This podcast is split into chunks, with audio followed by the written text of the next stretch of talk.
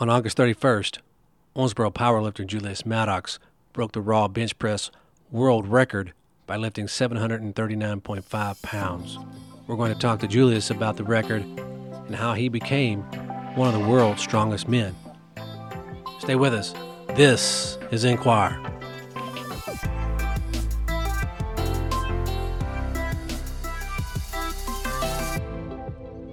From the Mister Inquirer, I'm Don Wilkins, and with me is none other than Julius Maddox.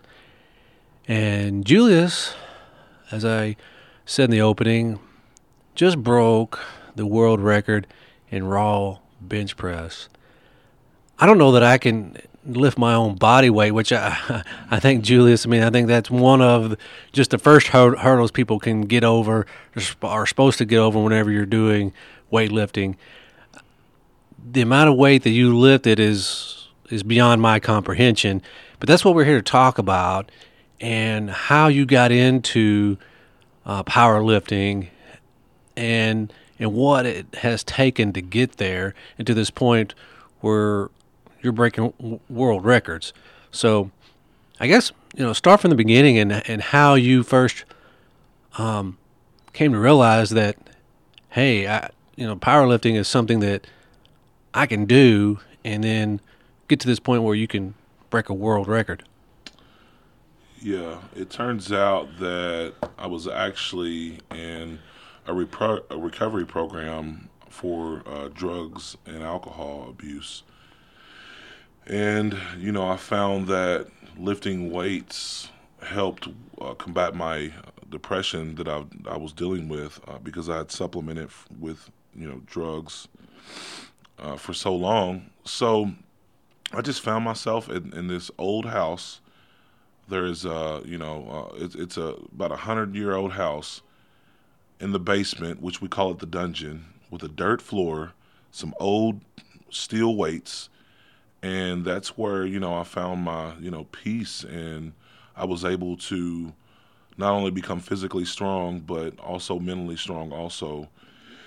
And that just, at one point, we had every single plate on the bar in the basement, and I repped it out for three reps. And I know this is crazy. We we added the weight up afterwards, and it ended up being five hundred five pounds. And, you know, we told one of the counselors at that time, we told one of the counselors, which he's the guy that kind of pioneered and, and got me into a, a, a commercial gym, that what I did, and he said, You know, you know, there's very few people that are doing what you're doing. And I hadn't even tapped into my full potential yet. I had just, you know, been lifted on and off for a year, you know, just just doing it just to make me feel better, you know. So that's kind of how it, how it started. And did you lift, and you played football at, at Owensboro High School, right? Yes, I did. Okay, so so did that in, was that where you were initially introduced to weightlifting? So it's kind of it's a funny story because I walked off the football field my sophomore year and returned back the summer going into my senior year, well, well the the my junior the end of my junior year on into the summer until you know uh, I compromised again and uh, I quit. Then he really kicked me off the football team, so because I tried to come back. But during those seasons, especially basketball, because I played basketball four years in high school under Mike Stennett, and they didn't want me lifting as heavy because I was too strong, you know. So uh, they wanted me to be able to play basketball and be agile, but they didn't want me to be too strong because, you know, I catch myself missing the missing the whole rim, you know. So I was just so strong. So we just toned it down. We did a lot. We did higher reps, a lot of uh, uh, conditioning, um, cardiovascular work. You know, just trying to um, trying to maintain uh, a level of conditioning instead of trying to build strength. So, and in football, I didn't really I didn't really take it that serious as far as lifting weights because it hurt. You know, lifting weights does not feel good, especially because the whole point of lifting weights is placing strain on the muscles. You know, pushing the muscles, and it doesn't feel good. So I didn't I didn't like it at all. So whenever you discovered later on that, that hey, I can lift a lot of weight, how did you, you said you started going to a, I, I guess a real, a real gym and got out of the dungeon there. And how, how did that progress? And what is the process? I mean, I know you, is it different than like, I guess, what bodybuilders and how they train? Yes, it's totally different. Oftentimes, like bodybuilders really address the uh, each each muscle group, so they want to get the muscle as big as possible. Well, we call this power building because it's kind of the same concept as far as the rep scheme and the set scheme, but uh, we taper down as we get closer to our meet. So tapering down and going up in weight, it, it, it transfers over to strength training. So strength training is fewer sets, uh, fewer reps, heavier weight. Does that make sense? Yeah, absolutely. But we kind of mix it in with bodybuilding training because a lot of a lot of times we do, for example, AMRAP sets, as many reps as possible. You know, and, and, and that's kind of a lot of the concepts of bodybuilding, you know. So I don't know if that, if that answers your question or... Yeah, well... I've I've watched documentaries on these dudes who, who do bodybuilding, and it's it's insane, you know, the workouts and, and everything. So how how often are you in the gym? Are you in there every day? No, I'm not in the gym every day. It's only a, a certain amount that the body can, can handle to be optimal. So we found that me bench pressing heavy only one to two times a month, um, sometimes three, is is, is beneficial, uh, just so recovery and injury prevention, but... Realistically, I'm in the in, in the gym four days a week. Only four days. So, so w- when you do work out, how much weight are you lifting? So we base it off of a percentage, and like I said, I told you you have to play with the the rep scheme and the set scheme. So the heavier the weight, it's going to be lesser lesser reps, lesser sets. Um, when, when you when you go up in when you go down in weight and go with higher sets and reps, you're in the uh, hypertrophic phase, which is muscle building. It's not strength building. So most of the time we're we're working with between seventy-five and ninety-five percent of my one rep max, which now my one rep max is seven thirty-nine. So we would work between, you know, seventy-five, eighty-five percent uh, in the first phase, and then we will taper down and go up in weight, up around ninety percent to ninety-five percent. And it will be fewer sets and reps, like two or three reps, two or three sets. So do you have folks there with you while you're lifting this much weight to make sure that if if, if for, or for whatever reason something happens and you can't lift it or the or the, or the weights get squirrely, somebody's there to kind of help you? Yeah, uh, yes, I do. So I work out at Iron Edge Gym, and there's a always somebody there um, to give a helping hand. A spotter, I guess, is a what spotter, they... yes. And and if I can't find, I mean, well, typically, typically I will make sure that I have a spotter there. But whenever it's the heavier days, I just travel. I travel and go to gyms that, you know, take it, take powerlifting uh, to the next level. So guys that are, are like me. So I have a, a really good friend of mine that lives in South Bend, Indiana, and I will uh, travel up there and, you know, lift with those guys. Whenever you realized, you know, you're lifting over five hundred pounds here, I mean, how many reps of five hundred or, or were you lifting at, at one time? I've done five hundred for fourteen reps before. Wow, okay.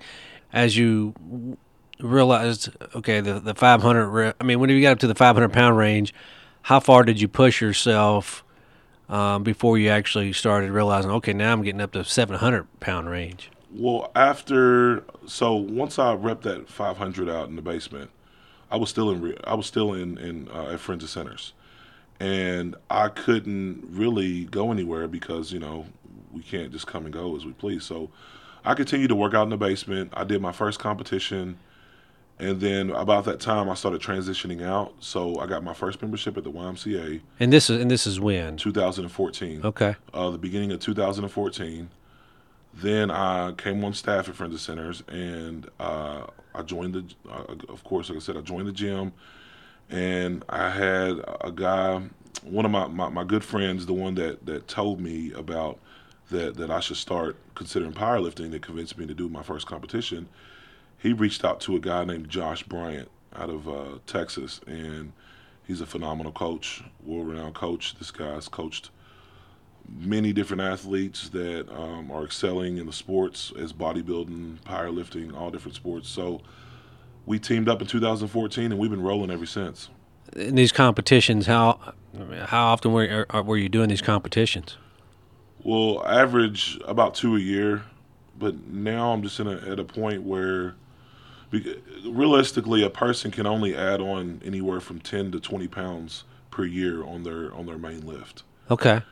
Um, so at the time, I was I was having I was taking drastic jumps because beginner gains, and early early on when you start targeting the right muscles and strategically attacking your programming, which is what Josh brought to the table, we started seeing, you know, uh, uh, like beginner gains, and I just kept jumping and jumping, you know, to the point to where, you know, I had a six hundred twenty-five pound bench at the somewhere in two thousand fourteen. So over the years, you know, I, I competed about two to three times a year, you know. So, but now I'm just confident enough to that I know that, you know, I, I can go up. I don't even know what I have in me because I stopped on my second lift this last time. So you could have gone, you could have gone up to a couple, more than just that one lift is what you're telling me? Oh, yeah. So my opener was, I think, six seventy-two. Then I went into the second attempt, which was the world record, and my coach was there.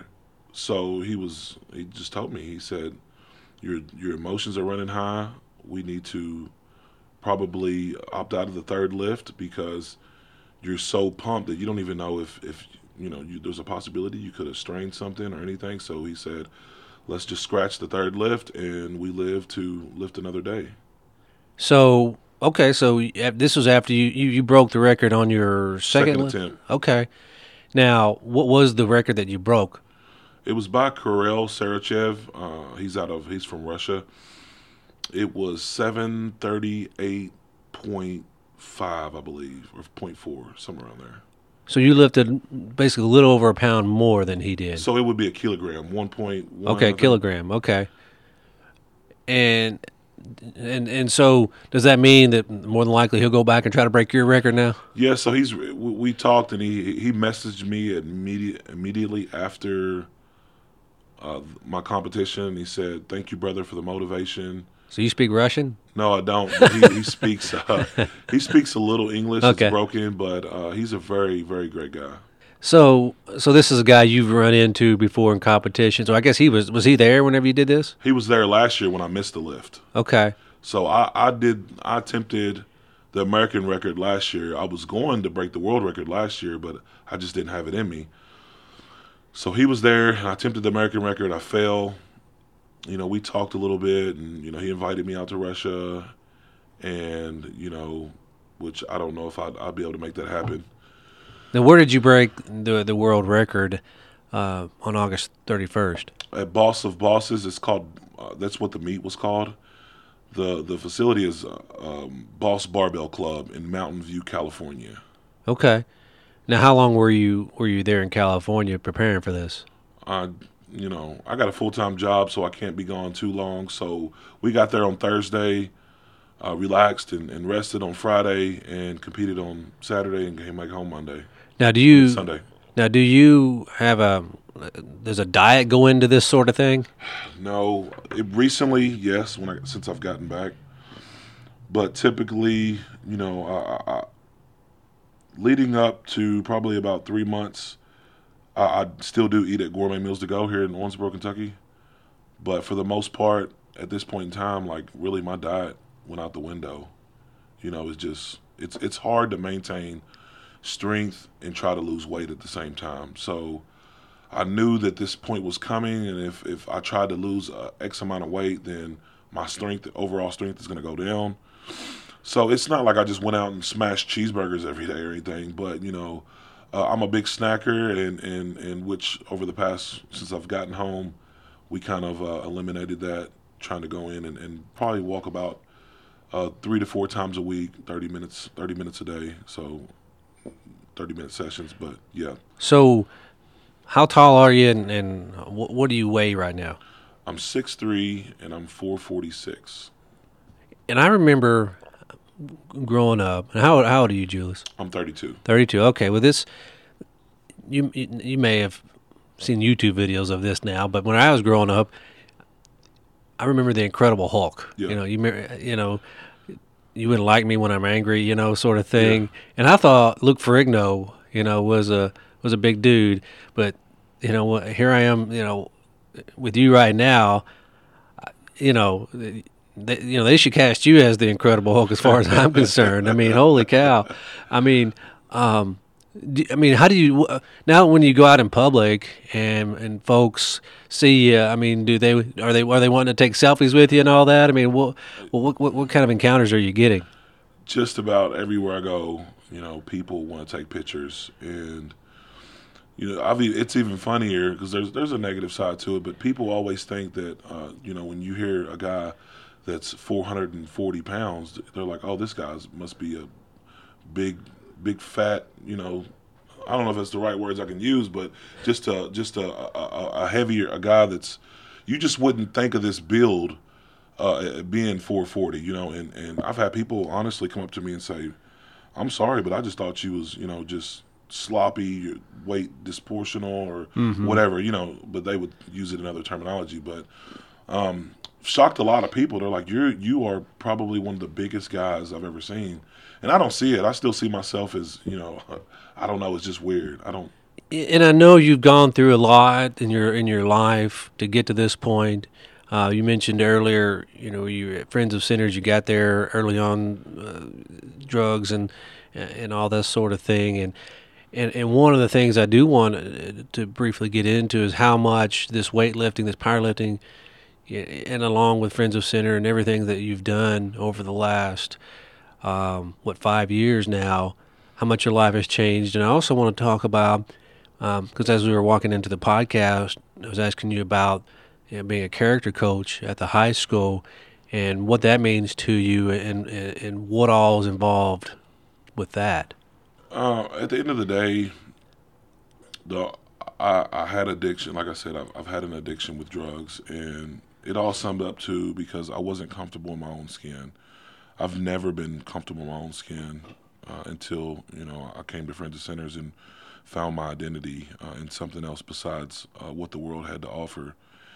And, you know, just for years and years and years, even through high school, through middle school, I had to keep this facade or, or, or hold this image up that that I was the baddest kid or baddest guy to ever walk through the town of Owensboro.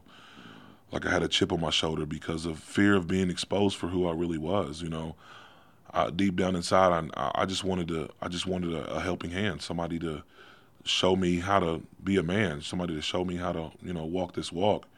So, at the end of the day, I, I tried to be someone that I was not. I worried more about what everybody else was doing and who everybody else was talking to and what everybody else was talking about than worried about my own self. And I got lost in the process. So, you know, when when when I had an opportunity and I came to Friends of Centers, I was in a season where I was finally comfortable in my skin. I know who I knew who I was and, and what I and, and what I wanted in life or wanted to strive to be, and in that process I've, I found that I was more stronger than than I ever thought. You know, everybody would always tell me that, you know, I had potential, but also too I had people tell me that I would never be anything in life, that I was dumb or I was stupid or that I would never go to college or graduate college or, you know, just be able to achieve um, uh, success or greatness. So I believed it, and we always tend to believe the critics or people who who uh, say the negative things over the people who are speaking positivity in our life. And I, I you know, I pondered on on those negative thoughts, and I believed it. And at the end of the day, uh, we've seen what that product produces. So now, at Owensboro High School, I have an opportunity. Because at one point I couldn't even step foot on the on the property at Owensboro High School just because I was so ashamed. I felt so guilty because of the, all the, the opportunities that I wasted. And at that point, I just I just didn't want to show my face at Owensboro. I've, I've been on the news for, you know, drugs multiple times. I've been in the newspaper multiple times about being, you know, busted, and I just didn't want people to. I didn't want to. I didn't want to face the world. I never wanted to face reality. I ran. I ran my whole life, and when I got to Friends of Centers, things finally changed, and through that process, helped me helped teach me how to be a man and be a spiritual leader in my household, and in that is where I was able to become the product that that produced was I was able to become the character coach at Owensboro High School, teaching these kids and, and, and not necessarily teaching them, but but showing them how a, a, a person is really supposed to carry themselves. And the coaches there do a ph- phenomenal job uh, with that. But I just, you know, wanted to do whatever I could do to affect any life that I possibly could. Just one kid, one kid. If I could deter him from going down the same path that I did, you know, it's it's well worth it. And so you work with, is it primarily the football team there now? Yes. So what is that? I mean, do, are you, are, when you say character coach, are you there during the practices? Are you there during the games and encouraging or, or kind of like a, um, in a way, a mentor? I go to practices. Um, I, I mean, along with trying to figure out how I'm going to do with, not figure out, but I go to practices trying to balance, you know, my weightlifting and being able to be a character coach. But for the most part, I am, uh, I'm there any opportunity I get. So I'm on the sidelines on the football games and I go to practices, and if something happens, you know, uh, I, I, I'll address the problem if they need me to. But just trying to be extra support on the sidelines whenever the coaches are doing what they're out there, what their job is to do, you know, and that's coach. So when, if the kids have a bad attitude or if something that they need, I'm there for whatever. If they tell me they need to go, for me to go get a mouthpiece out of the locker room, I'll go get a mouthpiece. I don't, you know, I'm just there to serve. Um, before I get you out of here, uh, are you looking at another competition, uh, next competition, and then are you trying, uh, is there a particular weight you're trying to get up, even though you've broken the world record, um, is that something that you're trying to do is increase the amount beyond what you've already lifted? Yeah, so I'm, I'm looking uh, around April or May will be my last, uh, I'm not going to say my last competition, but as far as maintaining this weight, uh, body weight, I'm going to try to lose weight and come back and, and compete again at one point. But that's going to, you know, that's when I'm going to really hone in on trying to, you know, better myself as far as health-wise. Just simply because, you know, in the long run, it's not realistic that I could, you know, maintain this weight and, you know, be around in the next five years. Mm-hmm. So I'm planning on going on a weight loss journey and, and tracking the whole progress and, you know, inspiring people in that uh, genre too, I guess. Do you, do you get calls? I wonder this. Do you get calls from your friends who are moving by chance? Or they want you? All the time. All the time. And even, it's funny because whenever I was in Friends of Centers, toward the end, you know, I, I was I, that's what I did. You know, on the weekends, if, by the word of mouth, everybody spread it around that Julius will help you move. So everybody was calling me, but it, it, it got old really quick. Well, I'm sure. You, I guess they figured that you could do the work of four other guys. You know, you yeah. just lift a couch by yourself and don't need any other help. Uh, take us up three flights of stairs, yeah. Julius. And though I could, it's it's it's um it, it's not worth it. Uh, risk versus reward of, of, you know, so you got to play it smart because any any wrong move, you know, could be uh, a, a career-ending uh, injury. So, and I know it sounds may maybe sounds like far out, but you know, I, anytime I'm so, for example, if I'm eight weeks out from a competition and somebody's like, "Hey, can you help move?" and I'm like, you know, I can't. You know, I can't. I can't. I'll help. But I'm not going to come uh, try to man the heaviest dresser you have down four flights of stairs because what if I was to slip and fall or what if I was, sure. you know, you just, you just never know. So. Yeah, yeah. Um, I was, uh, um, I, I, and I guess one final question here too, to go back to your, uh, your, your world record day there. What was the emotion that you felt whenever you realized that you, you broke the record? Um, and, and what, and, and the type of, Um, And maybe what what were you feeling going into that at that moment? Uh, were you confident that, that you were going to be able to break it? And then after you broke it, I mean, what was the feelings? This is a, a I mean, I guess you could say not really a controversial, but this, the only way I had the confidence that I've had over the past three months is because uh, the Lord has given me this confidence. Uh, every meet leading up to this meet, I've always been kind of sketchy when people would ask me, so how are you going to do this meet, or what kind of weight are you going to put up? And I would kind of shy away from the question because, you know, I didn't, I didn't know. But there was no doubt in my mind, whatever I set out to do in California this weekend, this past weekend, that I was going to do. Uh, you, typically, when I'm in the back and I'm, I'm trying to pump myself up and, you know, trying to hype myself up to get ready to go lift, I got my headphones in. I'm trying to, you know, get in the zone, but it was different this time. Uh, I took my headphones off, and I just felt this peace, and I knew it was time. It was, it was. I was in the zone, and without no music, without anything, it just this, this, this feeling came over me that you're ready, you know. So I just felt like it was, you know, God moving me in this direction, like saying, "You're ready. You don't need nothing else besides me, and let's let's let's go," you know. So that's kind of the feeling that I had. And, and one thing that's really sparks, that gets me going, is my kids would ask me over and over again, "Daddy, when are you going to be number one?" And it's just something that plays over and over and over again in my head, that this is bigger than me, that I'm setting an example for my kids ten years down the road and twenty years down the road. They can say, my dad came over, overcame adversity. My dad fought through these obstacles, and look what I have to show it. Look, my dad, my dad became number one that day.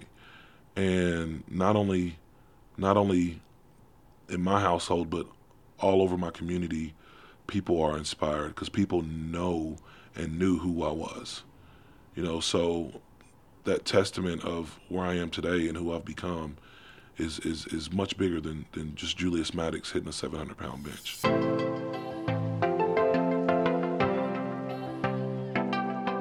And that will wrap up our show for this week. I want to thank Julius Maddox for joining me. To send us questions or to provide feedback, email us at newscast at messenger dash enquirer dot com. Remember, you can find us on the Messenger Enquirer's website, Facebook, and Apple Podcast, where you can subscribe to Enquirer. Until next time, I'm Don Wilkinson. Good day for Enquirer.